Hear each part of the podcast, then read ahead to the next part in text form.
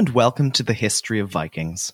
Today I'm joined by Dr. Mathias Nordvig, who teaches at the University of Colorado Boulder in the Nordic Studies program. He teaches pre Christian Nordic mythologies, Scandinavian folklore, North Atlantic and Greenlandic literature, reception history of the Viking Age, and much more. He has conducted fascinating research on volcanoes in Norse myth, and he also runs a great YouTube channel called the Nordic Mythology Channel which I highly recommend and we'll put a link to in the description below. And you can also follow him on academia.edu via the link in the description below. Dr. Nordvig, thank you so much for joining me today. Thank you for having me here. It's my pleasure. Well, our topic of discussion today is one that I get very excited about, and I know a lot of people listening have requested uh, that we cover it more, and that is Viking Age Iceland. Now, uh, the last time that you were on the podcast, we talked a little bit about the sagas of Icelanders and how we can use these sagas as a historical source for the Viking Age. But um, talking more about the historical processes, uh, starting off the interview of the discovery and settlement, uh, what are we looking at for sort of how the Vikings discovered Iceland and then came to settle it? Yeah, so um, our, uh, for a very long time, our our source material has uh, been uh, the medieval historical writings from Iceland, um, such as the Book of Settlements and the Book of Icelanders, and then of course uh, the sagas of Icelanders as well as as as a what you could call more of a literary complementary uh, body of texts that could inform us a, a little more on what uh, went on in the processes of, of the settlement of Iceland and also its discovery. Uh, because uh, what we have in the Book of Settlements and the Book of Icelanders are not very uh, developed stories uh, um, about the early settlement. Um, for instance, the Book of Settlement recounts uh, about 400 and close to 20, close to 420. Can't re- remember the exact number um, of these early uh, settlers who uh, came to Iceland and claimed land. And most of these um, stories are very short entries where you get a name, you uh, get their place of origin, and then a couple of details of what happened as they took land. And then they go on to, uh, to the next person.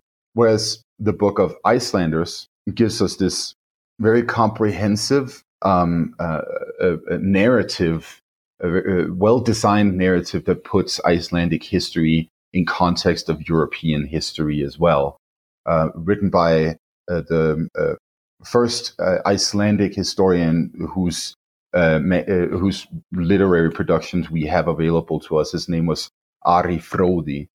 Now he um, based some of his um, um, he was writing in the 1120s, and he based some of his uh, uh, account on an earlier Icelandic historian uh, named Sæmundur Infrodi, whose works we don't have available to us.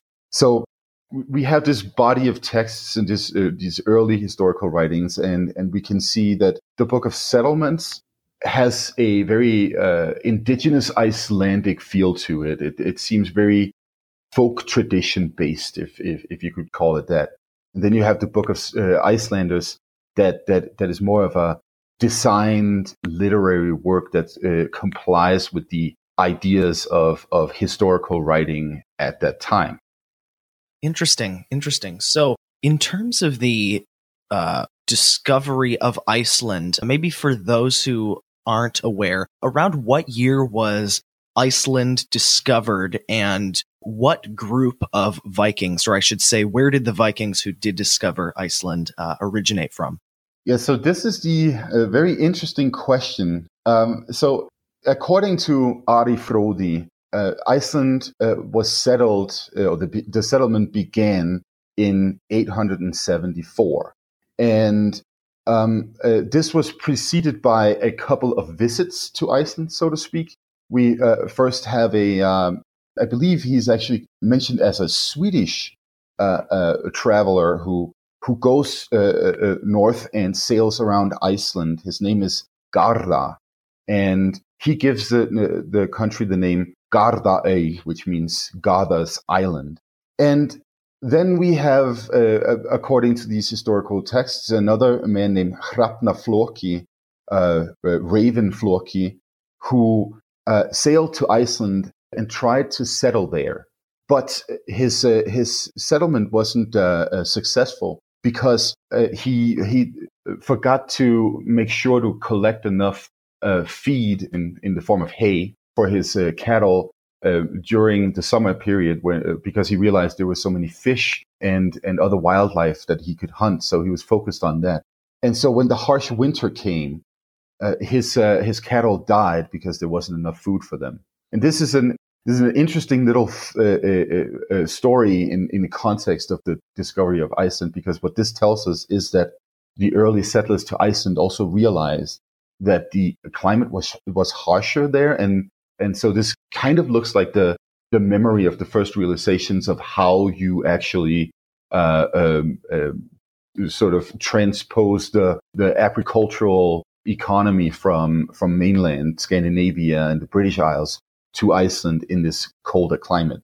And he's uh, Hrafnafloki is is the one accredited with giving the uh, the country its name, Iceland, uh, sort of as as a disappointment, in fact, because when he realized that all his cattle had died and he had to go back to Norway, he he uh, went up to a, uh, on a mountaintop and looked over a fjord and saw that it was um, full of ice. And the story goes that he said, "Oh, we will call this Iceland," and then he left. The next, yeah, it's it's it's kind of a funny tale actually.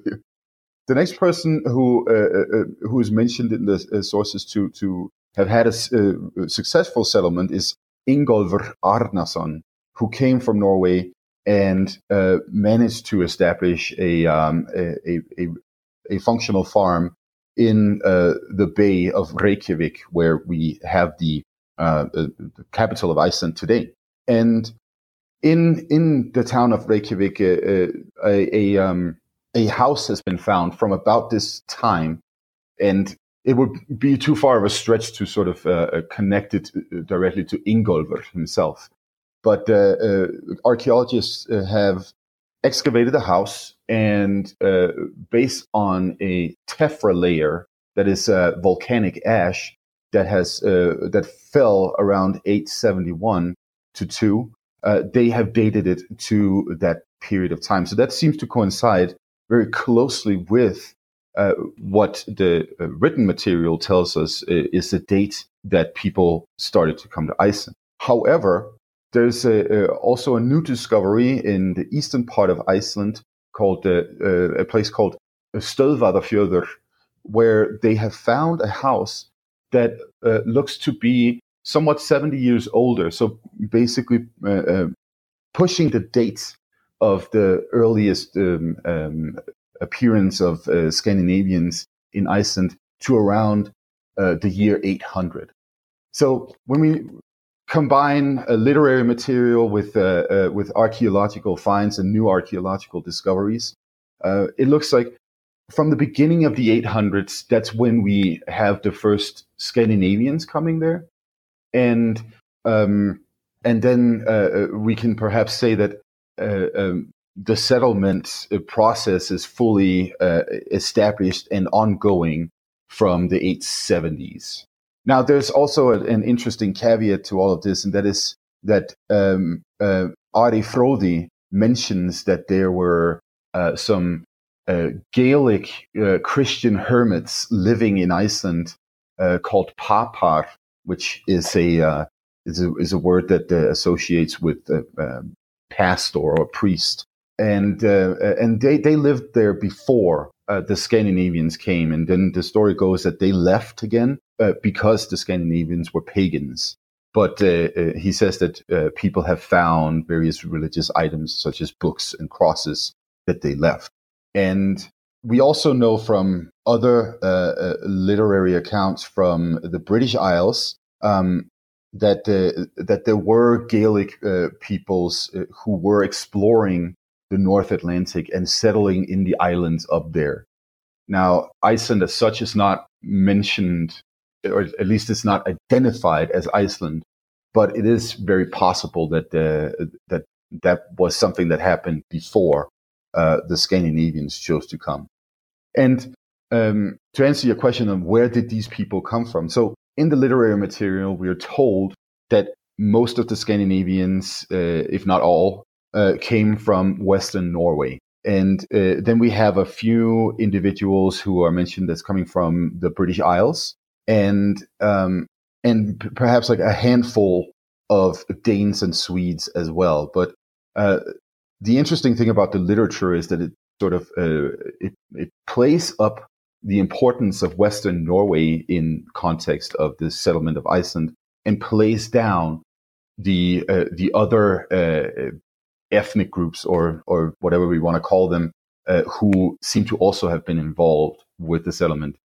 Recent uh, genetic uh, investigations of um, historical uh, skeletons from from Iceland and also the current population seem to suggest that there was actually a very very big group of people coming from the Gaelic speaking communities in the British Isles, uh, um, along with the Scandinavians. So, what might actually have been the case in the early history of Iceland uh, is that it was a very multicultural society in that regard.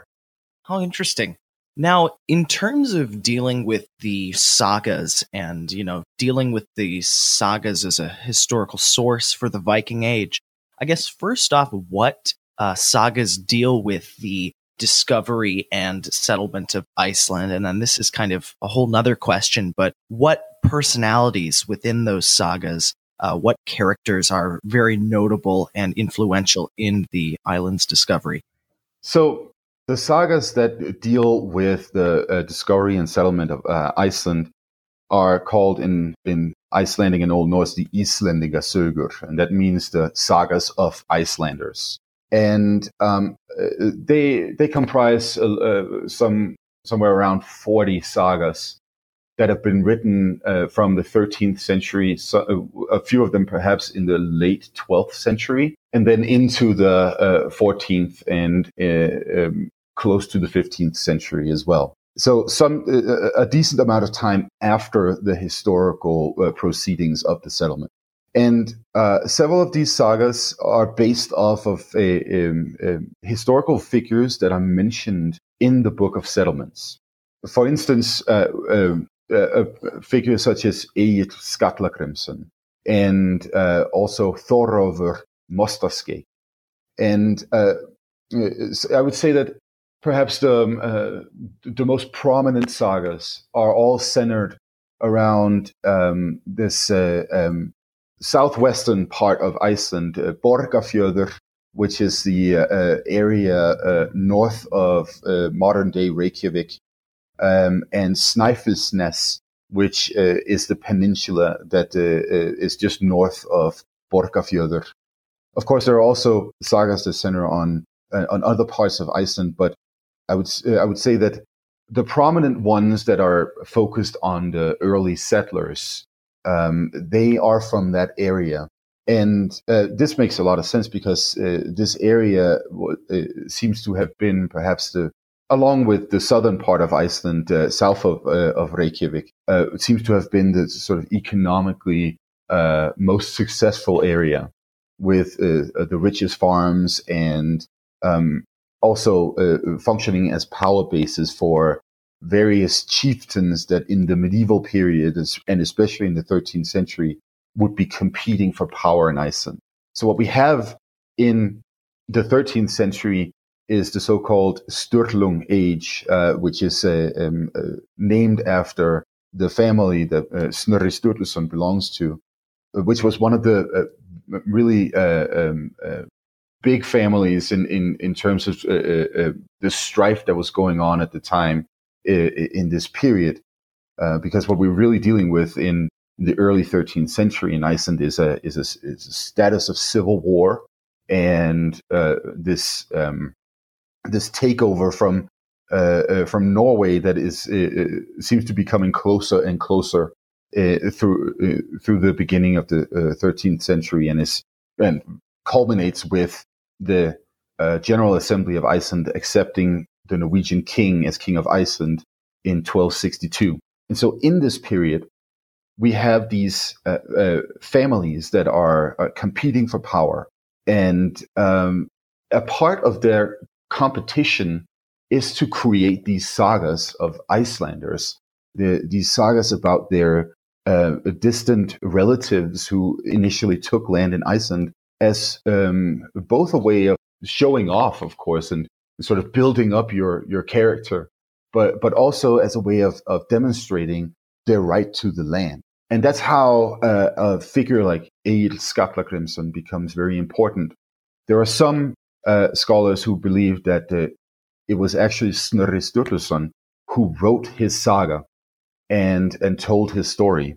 We don't know if that is true, uh, but uh, you could say that based off of when you read the saga, you realize that the the, the person who wrote this saga, or maybe persons, um, had a vast knowledge of Nordic mythology and uh, the sort of pre-Christian past in Iceland, the Viking age in Iceland and that is that is used to embellish the saga and and create this image of Egil Skallagrimsson, who is otherwise uh, simply just known from um, from the Book of Settlements and and also from various skaldic poems that are attributed to him in the medieval period. And that's really how you create a saga. You you take um, a figure that is known from historical sources, and then you emplace him in a narrative that is probably built around um, sort of oral stories, folk tales about this figure, um, stories that have been passed on in the family.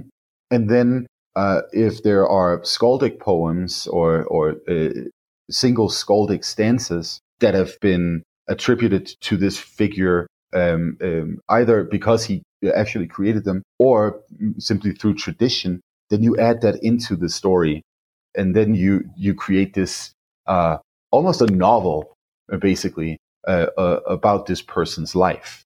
And, um, and that's what we're seeing in the 13th century that, that these stories are being designed by these uh, uh, prominent families to um, make, uh, make them look better, so to speak, in their competition for dominance in Iceland. So now, I'm assuming because of the sheer number of Icelandic sagas uh, that we have today, that when uh, you know the Vikings came to Iceland, correct me if I'm wrong, but they perhaps didn't all come in one wave. That they were that the arrival of new settlers, as written in the sagas, was spread out over a period of years and years. But would these and after you answer that question, would the various, you know, saga personalities, you know, Egil Skallagrimsson and, you know, perhaps Aud the Deep Minded, would these personalities have met each other or would it have been totally different parts of Iceland in different time periods? Um, so there are definitely uh, uh, overlaps between them, and and there are uh, interactions, uh, if nothing else, uh, vicariously through some of their descendants or or uh, um, family members in in that period of time. it, it is true that the the process, of course, stretches over a longer period of time, um, Ari Frodi uh, says that uh, in 930 AD, uh, Iceland was fully settled and uh, no more uh, settlers were coming to Iceland. And this is a little, this has always struck me as somewhat curious. Uh, really, would would the situation be that that um, people in in Norway, for instance, received a message saying, "Oh, uh, there's no more land to take in Iceland, so so so there's no need to come. And then they would just stay home. I mean, if we look at migration histories across the world, I mean, not least this country, the United States, that's not how that works, right? People still keep coming. of course, what what what we're probably dealing with here is a, a, a compounding of different things. It, it's probably true that at that period of time, um, in the 930s, uh, so many people had claimed uh, land in Iceland that there probably wasn't much more to uh, to to take. But um, whomever else came there later would probably then uh, uh, become tenants at, in, at somebody's farm or even move on to Greenland, because Greenland is discovered in the 980s and um, uh, leg- according to legend, at least by Eric the Red, and uh, it looks like there was a, a, considerable influx of people from Iceland uh, into uh, Greenland in in that uh, uh, first fifty years in the from the 980s to to some sometime in the mid thousands. Um, but what we what we could probably um, also talk about in this regard, and this, is part of the my personal uh, theory, some of the research that I have uh, worked on, is that around the or in the 930s, we have a massive volcanic eruption in Iceland, the so-called Eldgjá eruption that has been yeah, it's a, this is a really interesting uh, feature because it's not really mentioned in any literary sources except for one uh, short entry about a man named Moldagnúpr who uh, took land uh, in uh, the impacted area uh, south of uh, Mýrdalsjökull, where the um, um, where the eruption took place. And the, the, the, entry simply tells us that he had to move because lava flowed over his area. Now, Eldgjá, as a volcanic eruption, was immense. Uh, the only other comparable uh, volcanic eruption we know from historical time in Iceland is the 783 to 84 uh, Lakagíga eruption that disrupted life in Europe. Um, we have uh, accounts from, for instance, Scotland about how um, vegetation is dying and and the sky is is yellowish. Um, various uh, uh, uh historians of uh, uh, or various volcanologists have suggested that about hundred thousand people uh, uh, in Europe died as a result of the sulfuric gases from this eruption. And there are also historians who have suggested that uh, the ensuing famine, famines in, in Europe actually impact the French Revolution. So, yeah, so it's become sort of a, a modern common saying in Iceland that that the Icelanders were responsible for for the French Revolution. And so if we if we look at the impact that that, that the Lakagíga eruption had on Europe, and we transfer these ideas to uh, to the Eldgjá eruption in 934 that lasted for about six years. We might assume that that actually uh, was a, a, considerable calamity to the population in Iceland. What we know from the uh, the Lakagíga eruption is that in some areas of Iceland, up to 25% of the population died as a result of um, poisonous uh, um, uh, um, gases uh, that would uh, settle as sediments uh, layers in the um, in the in the grass, so that the sheep would die, and so that that would create a famine. We also know that um, this Eldgjá eruption actually impacted uh, life in uh, as far as way uh, as far away as the Middle East and China, because there are records of how uh, uh, people suffered from famine uh, across that area as well. So this was a, a, a, volcanic eruption that went hemispheric and disrupted life across the northern hemisphere. And so we may assume that part of this notion that people stopped coming to Iceland in the 930s probably also has to do with this volcanic eruption. Consider being being a Viking in in in Norway, for instance, and you you're you know, battling uh, with these ideas of like, should I go to Iceland? Should I not? And then you hear about this volcanic eruption. You might even be um, uh, impacted by it yourself. And then you say to yourself, well, maybe I should probably just stay home. So that might actually also be part of the situation. Wow, that's fascinating. That certainly has a enormous ripple effect across the whole of Scandinavia and certainly Western Europe and even further.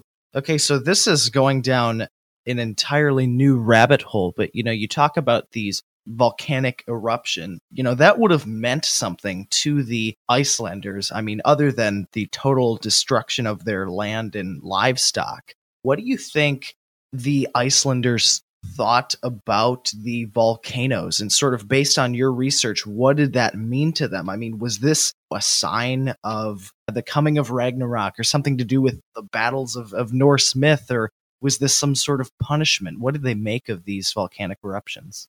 So there are various theories on this. Um, uh, for instance, uh, first of all, the notion that Ragnarok uh, has uh, some relationship to volc- uh, volcanism is a very old theory that was initially posed by uh, uh, Bertha Philpotts in 1905. And um, and she wrote that that the giant Surtur is probably uh, a uh, a figure that has been inspired from volcanic eruptions, and I very much agree with that. And so does scholarship in general. Uh, it's, it's, sort of a standard notion that that Surtur and his emplacement in the process of Ragnarok uh, refers to uh, uh, some kind of experience of volcanism. So a, a recent um, a recent paper written by a volcanologist uh, uh, Uh, uh, has suggested that uh, uh in um, as as the Icelanders experienced this Eldgjá eruption, they interpreted this in context of Judgment Day, thanks to the sort of the presence of Christians in the country, and and he has suggested his last name is Oppenheimer. He has suggested that um, in fact, this was part of the, the conversion process uh, to Christianity, where, uh, people experienced this massive eruption, and then it was contextualized in the uh, in the Christian beliefs as part of Judgment Day, and so that uh, sort of spurred a, a rush to to convert to Christianity. Now, personally, my theory is that the, this is probably a lot more complex, and and um, and it's not like the Icelanders only experienced the uh, Eldgjá eruption during the early period of time in the uh, uh, in the country, they also experienced other eruptions. And uh, my theory is that they uh, contextualized these eruptions in their uh, uh, sort of myth, mythological baggage from from mainland Scandinavia and Europe. Some of which is perhaps influenced by Christianity, but of course it has its core in this pre-Christian uh, Scandinavian religion. And we might even see in this context the development of a society that uh, is focused on this trauma of resource scarcity uh, in context of uh, such a massive destructive uh, um, uh, volcanic eruption as Eldgjá. And this might actually be part of this uh, group competitiveness that you see in the Icelandic society all the way until Iceland is taken over uh, by an outside force in the form of Norway, where uh, you have these kin groups who constantly compete over resources and land resources with one another. This is uh, the uh, what you could call the foundational teleology of uh, Nordic mythology, as Snorri Sturluson has recorded it. We constantly have battles between the Aesir, the gods, and the Jötnar, the giants. And uh, these battles are always uh, centered around who's got the right to exist and who's uh, got the right to resources in in this uh, mythological society. If we compare that to other cultures that, uh, in various ways, have existed with uh, with very active volcanic areas around them, it, it kind of looks similar. You can go to Papua New Guinea and, and see various uh, uh, peoples there having formulated uh, mythologies and, and ritualistic patterns uh, and even war patterns based off of something that looks like a logic that originates in volcanism. The same with Hawaii. Um, we have a very rich mythology about volcanism there. And a lot of this mythology connects to kings and heroes and, and sort of prominent cultural figures. Um, so, uh, my personal theory on this, uh, uh, which I am uh, currently writing into a book called Myth and Environment in Early Iceland, is that the early Icelandic society had a, a sort of a, um, a strong impression of this experience, the trauma, you could call it, of this massive eruption. And that generated social patterns uh, uh, for uh, the future, so to speak. That's so fascinating. Um, yeah, I mean, just how uh, natural uh, disasters, natural calamities would have meant something deeper to the Icelanders and certainly reflected um, the tales that we hear about uh, and the characters of Norse myth. So interesting. Well, Dr. Nordvig, thank you so much for joining me today. It's always a delight to speak with you. I've certainly learned a great deal, and I'd love to have you back on the show again. Oh, absolutely. This was a pleasure. Um, you are, of course, welcome to uh, contact me anytime for an interview on um, various things about Iceland or pre Christian mythology for that matter in Scandinavia. Thank you for having me.